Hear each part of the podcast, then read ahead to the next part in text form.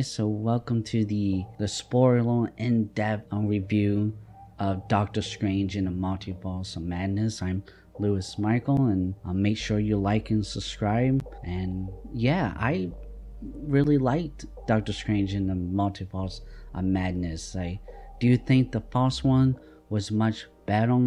I think it was just much more tight on. We get a little bit more into it, that aspect of it. But I, I'm, I'm, I'm not understanding why so many people hated it. It's, it's like, oh, this is the worst MCU movie of all time. Like, no, it's not. It's, how do you think that? You know, and it's funny too that um, I saw on Twitter a lot of the um, biggest name in the Snyder, um, like released the Snyder cut or um, restore the Snyderverse. Like the biggest names in that community all loved this. Well, really enjoyed um, this film. So I thought that was kind of interesting. And I'm a huge Snyder fan, so I started out the review saying, "Open letter to Kevin Feige. Next time, please let Sam Raimi off your leash." I think that's pretty much my review in a nutshell, right there. All the scary horror film elements was just absolutely great. We only got a little bit that in the false film um, because he went to the dark di- dimension and he had to defeat Dormammu. I think I'm talking about the demon, the ruler of that dimension, and Dormammu. I came to bargain. We never really got an actual official statement but apparently the original director, Scott Derrickson, stepped down due to creative differences with Kevin Feige because Scott wanted to go more into the scary movie, you know, elements and stuff. And I think the multiverse concept was always there, so I don't think that was the problem. I think it was just they couldn't find the right balance maybe Scott just couldn't find the right balance of, you know, still keeping that MCU um, family, you know, entertainment with um, enough horror elements in it, you know, which I think Sam Raimi did just fine in that aspect. I I do think Kevin Feige should let um, Sam Raimi off his leash and apologize to Scott Derrickson because I think more hor- the horror elements to me I think those parts was the best and there should be a lot more of that in it and stuff. It was great to see all of the the scary movie stuff and it was actually like two scenes where I actually jump. I I usually am the type of person that don't jump at the jump scares and if you watch enough scary movies you know when it's to happen and stuff. And but no, it's an MCU movie, so I didn't expect it to be, you know, that much of scary elements in it. And for people with children going watch, I don't think it's that bad, uh, that scary. So I, I myself wouldn't have worried about it about it if I had my own kids. But then again, I grew up watching scary movies. My mom was a huge scary movie fan, so we wa- been watching it since we was kids, so I mean, uh, maybe I'm a di- little different from everyone else though, but I grew because I grew up with it. Elizabeth Olsen, like I think she did a terrific job when she became the Scarlet Witch and stuff, was just absolutely great. It was nice to see her like going from you know a Avenger. We saw her as a loving mother and stuff, and then going to this you know Morris villain in this film and stuff. And I, I thought it was a great idea, a plot where to see what people would do, you know, to to be with the person they love and she enslaved a whole town so she can be with Vision. Now she's, you know, now she became a villain and you know attacking Doctor Strange and all the other sorcerers and stuff and and willing to kill this kid so that she can be with her kids in another multiverse. And like going back to the scary movie elements like she wasn't a really awesome like scary movie villain you know? Like you always see them running down the hallway and but the villain is like just slowly walking and turn around you know they disappeared and then boom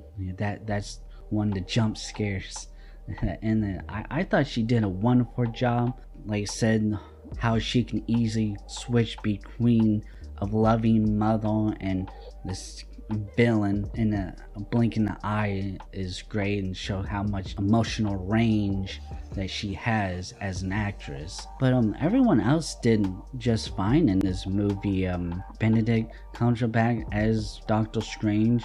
Again, I think this is one of the most perfect superhero casting choices out there. Benedict Wong, you know, he's been one of the few from the Doctor Strange universe that has had screen time, you know, throughout the other MCU movies, but you get to see him a lot more in this movie, and I, think he does a good job. The young lady, I, I don't know how to pronounce her false name, Gomez. I, it started with an X. I don't know um, who plays America Chavez. Uh, um, she just played your typical teenager. I mean, there was nothing great about it, and I, am sure people are gonna go gaga for home, you know, like they do with Zendaya's. I, am gonna keep bringing that up till people start shutting up, because Zendaya's alright, but she's not that great, and just like this kid, she was she was alright. She was just fine, and I, I felt like she was a little generic. You know, you know the writing for her character was a little generic. It was like, well, of course, you know, that's how all teenagers are. You know, have a bunch of old guys crying right. What a what a hip new teenagers, you know, supposed to think and how they supposed to feel, you know, what they say. It's like, yeah, no one says groovy no more. Well, she didn't say that in the video movie, but still. And there was a bunch of cameos in this. We got Patrick Stewart, Dr. Xavier. Finally got to see um, John. Well, now I can't remember his last name. The guy who played Jim in The Office. He is Mr. Fantastic from the Fantastic Four. We got to see him and that too and that, and that was pretty cool because that was like a fan favorite casting choice so uh, we got to see bruce campbell as a um, food truck guy a food, food cart guy and, a funny scene. We did not get to see spider-man any of the spider-mans which was weird because it's shown that they all was on set i thought and uh, we did not get to see tom cruise as so superior um iron man thought that was quite weird. I mean, there is 40 minutes cut from the movie, so maybe on the DVD they do a director's cut and we'll see it. But but I felt like the whole multiverse and the cameos we had and it was was short. I, I just didn't. I thought we would see a lot more or had a much bigger role in it. But yeah, the major flaw with this movie is the screenplay, the writing and them cutting out that 40 minutes and stuff. Michael Waldron's screenplay was just was just all over the place. It was we just kept jumping from one scene to another and and it just kept going and going and going. And, you know, it it just seemed Hollywood keeps doing screenplays like this and and editing choices like this and it's like why no one likes it people keep complaining about it you all keep doing it stop doing it and stop hiring write-ons who only real credits to their name is Rick, Rick and Morty and Community. What gave him the qualifications to write a Doctor Strange movie? Well, I mean, I don't know. It's because you know the Russo brothers was came from um Community, so they hire a bunch of other people from there. I mean, I think they need to stop hiring these people with like comedy backgrounds and actually hire people that has a little bit more to do with the style of the superhero movie that is, is going with. But yeah, I think the main problem with this was the screenplay and just not being all that great. Maybe it worked for Rick and Morty, but for you know a big budget blockbuster, you know Doctor Strange, where I think the screenplay for the false one written by Scott Derrickson was great. I mean, yeah, um, some of the blame can be put on Sam Raimi because he is the director. He's just like, hey, this script sucks. Let's rewrite it. But he he himself never really been a writer unless it's horror films, the scary movies. That's the only time he, truly really writes and so he could have went back in there wrote all the scary movie aspects of it but all the rest of it i would imagine michael waldron was the one that wrote all the rest of it but another thing that too there was times where the visual effects you know when they skipping through all the different multiverses or the inside the multiverse and stuff that particularly the the heavy CGI um, scenes there was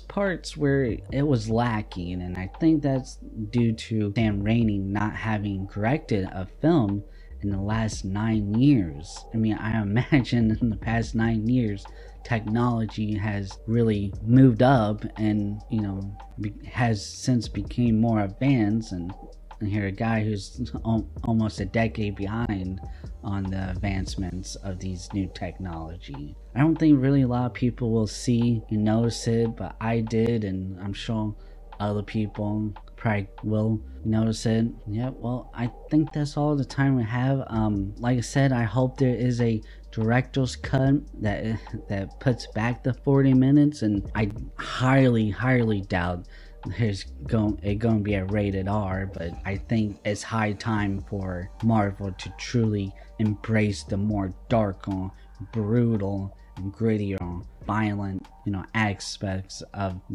the Marvel comics because after Moon Knight, I was very disappointed with that and not really looking forward to you know the other stuff like Blade and um, Ghost Rider, the Punisher, the Daredevil. The comics was all much more grittier and brutal, and if they calling you know Moon Knight the most brutal you know MCU yeah, no. Actually, I would call the Multiverse of Madness the most bloodiest and gory. You know, I mean, I think we saw more blood in this one movie than we have seen in the entire MCU. What we getting to almost over 10 years, 15 years now? Over 20 movies and a whole bunch, and a couple of uh, TV shows, and we saw more blood in this movie than we have seen in the entire, entire MCU combined. It's crazy. but yeah, um, what did you think of it? Did you like it? Did you not like it? Let me know in the comments. And make sure you like and subscribe. Check out those links in the subscription. And I'll see you next time. Bye.